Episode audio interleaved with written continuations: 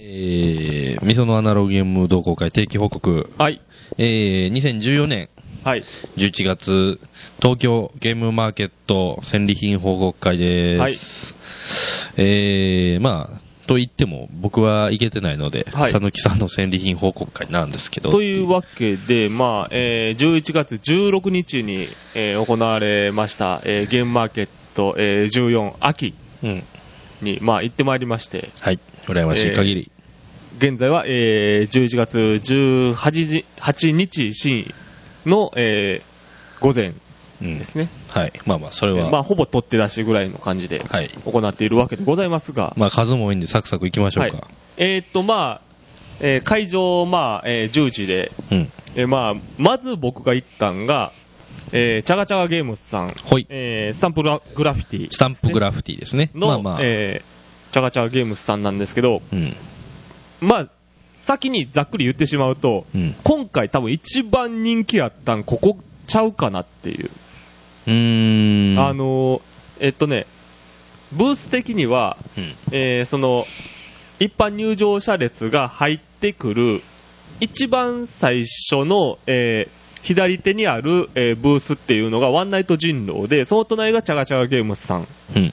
だったんですけど、えーっと、僕がその、会場離れる2時ぐらいになっても、チャガチャガさんはまだ列が途切れてなかった。ほー。相当、やっぱりあの、スタンプグラフィティが、とカタログが、まあやっぱスタンプグラフィティはね、有名っていうかね、うんその話題になってたんでね。そうですね。あの、今年の、えー春の大阪からもう、言うても、買えないっていう人は結構続出してたんで、うん、簡単に言うと、いろんな形のスタンプで絵を作るっていうそう感じの、ですね。まあ、あの、カードにいろんな記号が、まあ、うん丸とか、えー月とかいろいろ形があるんで、それで、えーお題を表現してくれ。表現するというゲームなんですが、まあ、イラストゲーみたいなことですかね。そうですね。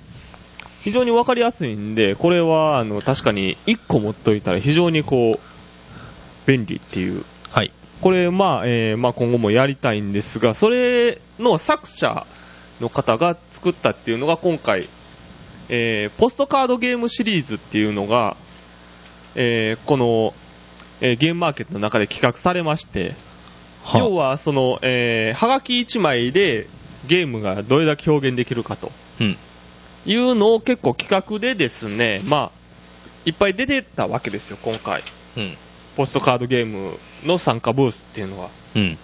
えー20から3 20ちょいぐらいはあったわけなんですが、まあ、いろんなパターンがあるんですよ。例えば、年賀状ってあるじゃないですか。はい。年賀状を、のビンゴっていう、うん。要は、年賀状届くじゃないですかう。ん。例えば、左利きの人が、から年賀状が来たら丸とか、獅子舞の絵描いてあったら丸とかいう風につけていって、ビンゴをするっていう。なるほどね。そういう、えーゲームがあったりとか、あとは、まあ、あの、10円玉弾いてとかいうゲームがあったりとか、ーはいはい。っていうのを中に、そのスタンプグラフィティの作者の方が作ったのが、おさわり人狼っていううん。ゲームがあって、まあ、はがきの上に、えー8人ぐらいが指を置きます。うん。で、目をつぶって、うん。人狼の人だけ、うん。えー他の人を指を触ると。はい。で、えー誰に触られたか当てるっていう。これね、一回やりましたけどね、あのー、し何のこっちゃわからんけど楽しいっていう。そう。あの、僕はその、大沢り人狼っていうタイトルだけで想像してやったルールうん。でも、まあそんな感じだったんですけど、多分、えーそれ、いただいた、その、ハガキの方に載ってるルールも、まあ大体同じような。うーん、じゃああれで合ってたんですね。うん。あの、触られると、うわっってとかって言うから、その、うわって言ったやつが、次の自分の下順やった場合、そいつより上順に人狼がいるっていう、分かりやすい推理で見つけたんですけど、でも、要は、人狼は嘘ついていいわけですから、うん。うわって言っていいんですよ。まあね。いや、だからそれはまあ、1回目やって慣れてなかったんで。そうです。まあだから、その辺はまあいろいろちょっとブラフもかけれたりはできるけど、まあ基本的には、そういうなんかちょっとワイワイできるバカゲーみたいな感じで、うん。まあそういうのもついてきたと。まあでも基本的にそのフォーマットでいくんやから軽ゲーでしょ。そうです。そんなに重い。本当にあの、合コンとかそういうなんか飲みの場でやるようなゲームぐらいの感じで。そんなに重いのはね、その仕組み上できないですもんね。そうですね。まあ、あと、だから他に、えー出てたところで言いますと、シェフィーっていう、ああ、あの、ソロゲーです、ね。用の、えー必要を増やしていくゲームのポストカード版のシェピーっていうのが、うん。チェピーですね。これも、えーありまして、これは、まあ何枚かついてて、封筒もついてるので、ちょっとお高めやったんですけど、これは非常に、ちょっと持っときたいなという感じのゲームで、なるほど。基本的には別にハガキでやるゲームって言っても、まあサイコロ必要ですとか、あの、10円玉必要ですとか、そのぐらいの緩い縛りではあるんで、まあまあまあ、そういうフォーマットでやりましょうっていうってね。いうことだったんで、でもいろんななんか、どっちかっていうとデザイン性になんかみんな、いろいろ特化したようなゲームとかが多かったかなというなるほど。感じでございました。はい。まあその後、まあいろんなブースをとりあえず行ったんですが、もう端から順に言っていこうかなという。で。あの、先にこれはちょっと言っておこうかという、手に入らなかったゲームはい。で、僕が何気に一番欲しかったゲームっていうのが、うん。姫騎士逃げてっていう。ゲームがありまして、要は、あの、姫騎士とオークに分かれてう、んうんオークは姫騎士を追い込んでいくと、姫騎士は逃げようとするっていうゲーム。どこのリリアですかね、それはね。はい。どこのリリースゲーだという風なうん。感じなんですが、これがね、えーっと、その、えー主催の方の、あの、ツイッター見ると、えー会場15分で完売当日分は。で、あのー予約分含めて、もう150ぐらい、ひえあのー実際大阪で販売する分を取っておいたはずなんですけども、そこでもう全部なくなってしまったらしいんで、ー、すごいなこれはね、ちょっとあの、油断したなと。うん。予約必要やったなと思いながら。まあでも大阪で出るっぽいので、これはちょっと手に入れたいなという感じでございますが、はい。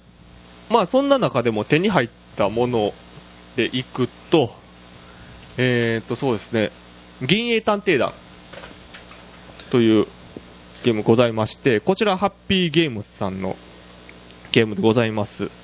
要はですね、これはまあ、ある怪人、はい。まあ二重面相的なものうん。と探偵団がこう戦うという風な推理物。まあ、あれですね、なんて言ったらいいんでしょう。あの、まあ論理ですね、要は。論理的にこう埋めていくと。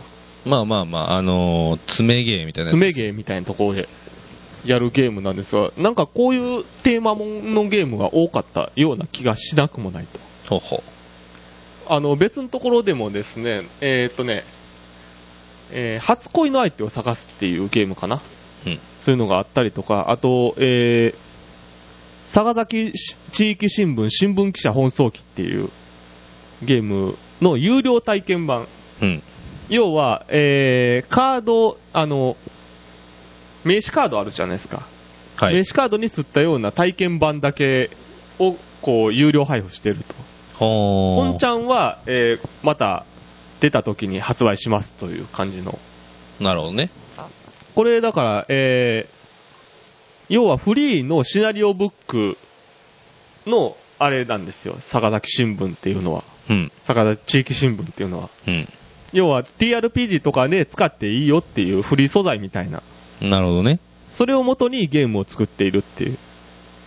まあ、その地域の中でいろんな事件が起こるんで、それをこう、記者があ、えー集めていって、で、しえー新聞を形成していくみたいなゲームです。うーん。こういうのがあったりとか、これはちょっと気になったなと。で、あとは、えー、まあ、どっちかっていうとやっぱり大喜利ゲを買ってしまいがちになってしまうんですが、えー、全日本昔話選手権、は。えー、世界名作グランプリっていう、うん、まあまあ、要は、その創作、名作とか制創作昔話でおもろかった人が点数っていうタイプのやつですよね。そうですね、うん要はカードを並べていって、新しい昔話作ろうぜっていうことです。うんうんまあ、大喜利ゲーですね。大喜利ゲーです。ぜひそれはプレイしたい。あとは、えー、萌え札女学院。これは、えー燃え札っていう、要は燃え要素の書かれた札を、まあ、3つ並べて、どっちが燃えるキャラかっていうのを、こう作り上げるっていうゲームの、えー男キャラ版。まあ、要は、えー前作というか、まあ、萌え札が、えー例えば、褐色、ツンデレ、妹みたいな感じの3枚で、うんで、他の人は例えば、委員長、ニースト、なんとか。で、もう一人がな、な、な、なって3つあって、で、せーので、この人って最初の人がポイントみたいなののえーまあ言うと、あれ、不女子版ですよね。女子版です。何なんでしょうね。だからまあ、えーメガネとかですか、まあ、共通してるもんでいくと、例えばまあ、ツンデレとか、うん生徒会長みたいなのはありますけど、まあ、執事であるとか、なあと、御曹司。あーそれはまあお嬢様か。対応しているといえば。そうですね。あとはまあ、居候とかね、うーん。ホスト。ホスト。まあ、あと、マイナス要素の札っていうのがあって、えー段差で死ぬ。ん？あの何？スペスペランカーのことですスかペランカーです。あと、マロっていうね。ああまあまあ、燃える人は燃えるかな。やり方によるな。あと、前作、その、女の子版では実の父っていう札があったんですけど、はいこっちは実の母っていうのがあるっていうね。ようわからんな。うん性別がね。ようわからないです。まあでもそのマイナス要素、例えば今言うたみたいなマロも、えーっとその元萌え札女性版ではビッチっていうのがあったりとかして、そうですビッチは全然プラスにできるので、うん。同じように、あのーあれですね、そのマロも、要はだから、安倍の春明的なキャラにすればですね、そうですね。うん。まあまあ、あの、陰陽的な方向に行けばっていう感じです。まあ、あと、多くもね。なあ、多く。多くか。お、男多くで萌えキャラって今までいたような気がすんねんけどな。なんかありそうやけどっていうね。うん。まあそんなんもありつつっていう感じですね。まあなんか大喜利もんもいろいろ買いまして、あとまあ、ネタっぽいところでいくと、えー、DDT 人狼。出ました。これね、あの、まあ、いわゆるプロレスリング DDT はい。ですね。はい。あの、プロレス団体あります。イブシコータとか、はい。えー、男色ディーノンとかのはい。所属してる、その、えー、プロレス団体の選手プラス役職カードで人狼をやるっていう。だから、えー、ディーノの札を持ってる人は常に女言葉を使わないかん。わかりやすいな。うん。まあでも、むずいですね。女言葉ってどのレベルなんかって話で、まあ、それはもちろんディーノに準拠するわけあ、です。じゃあもうダメか。ええなんとかだよねとかが OK かどうかって話。ああ、ダメです、ダメです。それはもうディーノにならないとダメですから。っていうことも、ななんですか？あの、相手のパンツに顔突っ込まんとダメなんですか？そうですよ。相手、相手をパンツに入れて、こう落とさなダメですから。うーん。あと、まあ、いぶしやったら、えー初日の晩は殺されないとか、ああ、まあ。スーパースターだから。はいはい。っていう風な役職があったりっていう。ボディーガード的なやつですうんね。これはもう完全にファン向けです。うん。こういうのもあったりとか、あと、えーっと、そうやな。ロールプレイできる人向けですね。どう考えても。あの、要は人狼もののゲームっていうのは、去年ぐらいの、その、あれですね、えーゲームマーケットとかでは結構バーッと一気に出ましたが、まあ、正体一系と言われるものであれば、そうですね。すごい量出ましたね。いろいろ出ましたが、まあ、その中で、まあ、ある程度は落ち着いているっていう、今回は。うーん。今回で言うと、やっぱりなんかこの、少人数でできるゲームであるとか、うん比較的なんかゲーマーズゲームっぽいものが多いような気も、なるほど。傾向としてあったかなっていうところですね。は。まあでもなんか、全体的にやっぱりちょっと海外を意識するようなゲームっていうのもあって、うーん。あちゃこ、あちゃこ、あちゃこ、どっちやろな。円達。なんですけど、あのーゲームとしては花火ゲーなんですよね。あー。いや、でもなんかそれ、コンポーネントも花火ですね、明らかに。そうです。要は、えー、サイコロ振って、で、その色の、えー、例えば青、赤、黄色とか出ます。うん。青、赤、黄色のうち、どれかの、えー、おはじきを握って、せーので出して、被らなかったら成功みたいな感じの。ゲーム。まあ、本当に簡単な感じなんですけど、結構コンポーネントの箱がしっかりしてる。あ。の、ドクロとバラの箱ぐらいうん。ちゃんとした箱で、これで1200円とかなんで、でも安かったですお。安いでございますね。これは簡単なので、なんかこう、時間がこう余ってる時にスッとできる感じのうん。ものであったり、あとは、えーアメコミコレクションっああ、はいはい。一応まあ、えー、ナンバーベンズルでは、えーアメコミポッドキャストなどもやっているので、そうですね。アメコミイベントおよびアメコミポッドキャスト。まあもちろん、あれがね、あの、レジェンダリーがよう立ってますから、はい。アメコミにはゆかりの深い、となると、やはり買っておかねばと。いや、ありがたい話。まだちょっとあの、詳しくルールは、あの、読んではいないんですが、一応競りゲーです。うーん。どっまあ、ちかっていうと、まあ多分だからその、どの、どのリーフレット買うかみたいな話なんかなって気そういうことでです。あの、うん要は、アメコミをコレクト、コレクトしていくっていうゲーム。うんうん。で、まあ、これは買ってないんですけど、別では、アメコミをテーマにしたゲームみたいなのもありました。うーん。まああるでしょうね。アメコミキャラを、こう、その中で活躍させるっていうゲームであるとか、あと、えーっとね、ヒーローカンパニー、ああ、はい。島本和彦はいはいはい。先生の、ヒーローカンパニーのボードゲームが5月に出るっていう発表がえ公式？公式です。へー。もうサンプルもね、出ていて、おそらくまあちょっと手直しはするでしょうけど、これはちょっと面白そうと思いながら。まあ5月なんで、まあ、えーっと、次の東京の春のゲームマーケットは5月5日なので、うん。そちらには出るであろうとなるほど。いう感じでございます。そして、まあ他にもいろいろ買ったんですが、とりあえずは、まあ時間もないので、ゴーストハンター13の話をあ、はい。ゴーストハンター13タイルゲームエクスエエキスパンション2ディアブロ・ドゥ・ラプラス。はい。まあ、ラプラスの間でございますね。ラプラスのまあバージョンがうん。出たということで、え今から開けながらその話をしていこうかなと。そうですね。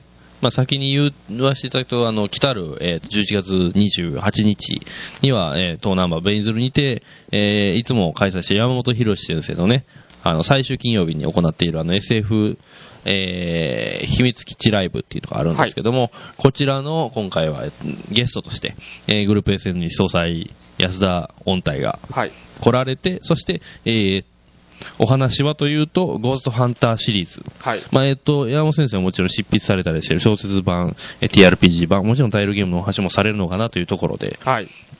あの、復刊したんですよね。今回、だから、えーゴーストハンターが、の、えー小説版が復刊されて、まあ、その記念と。それに伴ってという感じですね。はい。のキャンペーンも含めという。うん。今回だから、えーそうですね、あの、結構 SN、SNE 作品、ルナルサーガとか、あの辺も復刊されたりとかで、ああ、そうなんです。あの、1月にはね、あの、友野翔先生の、えールナルの、えー復刊に伴っての、えートークイベントも、えー開催予定ですので、まあ、そちらも合わせてなんですが、ちょっとその、えーにわかに復刊祭りというか、そういうのもある中で、えーこの拡張2が出たとうん。いうことなんですけど、まあ、えーやはりこうルールブックであるとか、えー今回も、えーシナリオは2冊、えー13本になるのかな入っているわけでございますが、やはりタイル、まあ、タイルがね、また今回もちょっと変わったタイル、まあ、一応、一応知らない方のために説明すると、この、えー要はタイルを並べていって、えー探検していくというゲームなわけなんですが、はい。今回ですね、えー前回も、え2つ分のタイルと、そのタイル2つ分のでかいタイルとかっていうのはあったじゃないですか。ああ、はい。まあ、変形タイルみたいな。変形タイル。今回は三角タイル。ああ、これどうつ、ああ、なるほどねこの。角部屋になるわけですね。普通のタイルの、を、まあ半分、対角線上に切ったぐらいの、えータイルがあったりっていうね。これまたスリーブ無理やな。これもスリーブ。どういうスリーブ作れば、サンドイッチみたいなスリーブを、あと、出た新キャラ、新パーソナリティですえね。ー記憶使い。なんのこっちゃな。ミムメミスト。ミミムメニスト。夢見眠みたいな。うん。えー、あー、なるほどね。あの、ゲーム開始に、えー、コピーですか。はい。コピーキャラね。デックスイント、ウィルポイント、ヒットポイント、HP もまあ、えー、平凡ですから、要はまあ、もう一人欲しいときに、そうですマグニート、はい。磁力士。うんまあ、えー、これは、えー扉が3つ以上あるタイルにいるとき、判定カードの値にプラス1。うーん、これどういう理由なんやろうな。扉まあなんか、どういうことなのかわかんないですけ判ど、定カードの値にプラス1。うーん。まあ、単純に強いということでいいのか？うーん、マジックポイントが低いので、うんこれどういう、でもストレングスプラス1か。うーん、何なんでしょうね。まあ、まあ、ヘルメットは被ってないと。うん。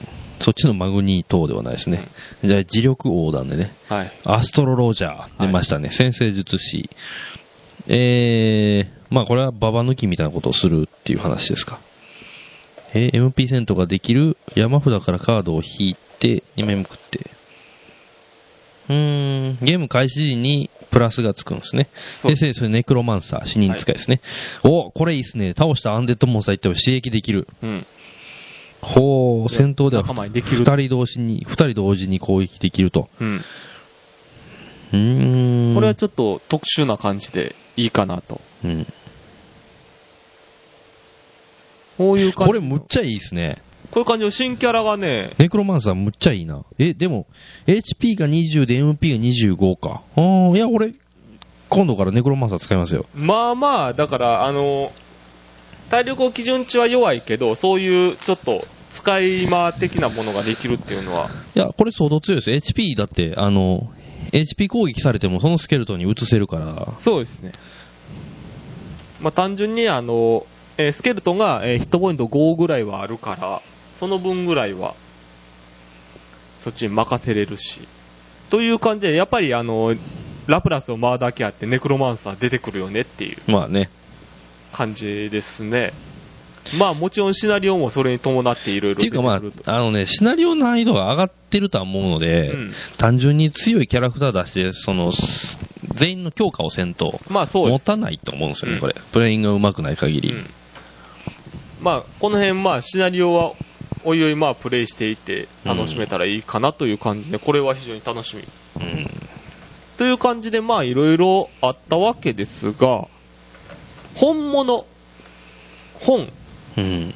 同人誌系もいろいろあって、まあその辺もちょっと話し出すとキリがないんですが、一応みんなのインストという、えーいろんな方のインスト論を集めた本っていう。それすげえいい本ですね。あの、もしネットとかで、あのーあれですね、あのー手に入れる機会がありましたら、ぜひ手に入れていただきたく。この辺はもしかしたらイエサブイエローサブマリンとかにも、そうですね、並びそう、あの、各ゲームショップとかのうん本棚とかにも並ぶ可能性は大いにある。そうです。あの、インストって要するに、えっと、ゲームの説明うんですね、をするときに、どういう風にするのが、これ僕ね、この本、ちょうど、ほんまにまとめて出さなあかんなと思ってたところなんでね。これね、うん。あの、実は、ゲームだけに限らんのちゃうかなっていう。要はあー。自分が好きなもんを説明するときって、どうでしょうね。例えばその、楽器を教えるときとかってそれ使えるんかなっていう。楽器やとまた別かもしれないですけど、例えば、いや例えば僕その格ゲーをね、人はいはいに教えるときとかすごい苦労するんですよ。格ゲーは合うかもしれない。なん。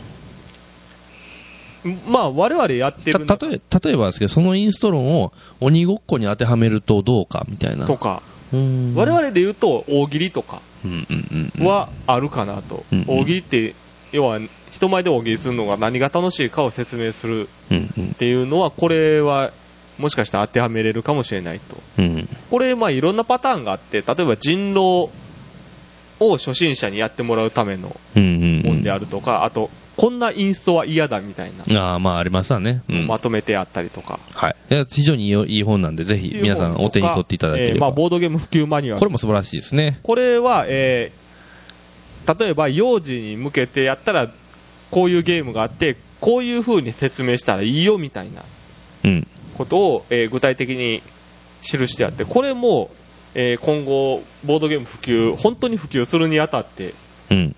役立ちそうって。これはちょっと読んでおきたいなっうん。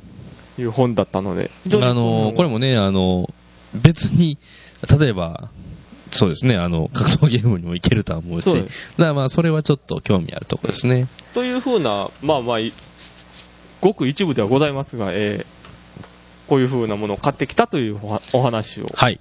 させていただきました。そしてまあ、この辺のものはおそらく来月以降のはい。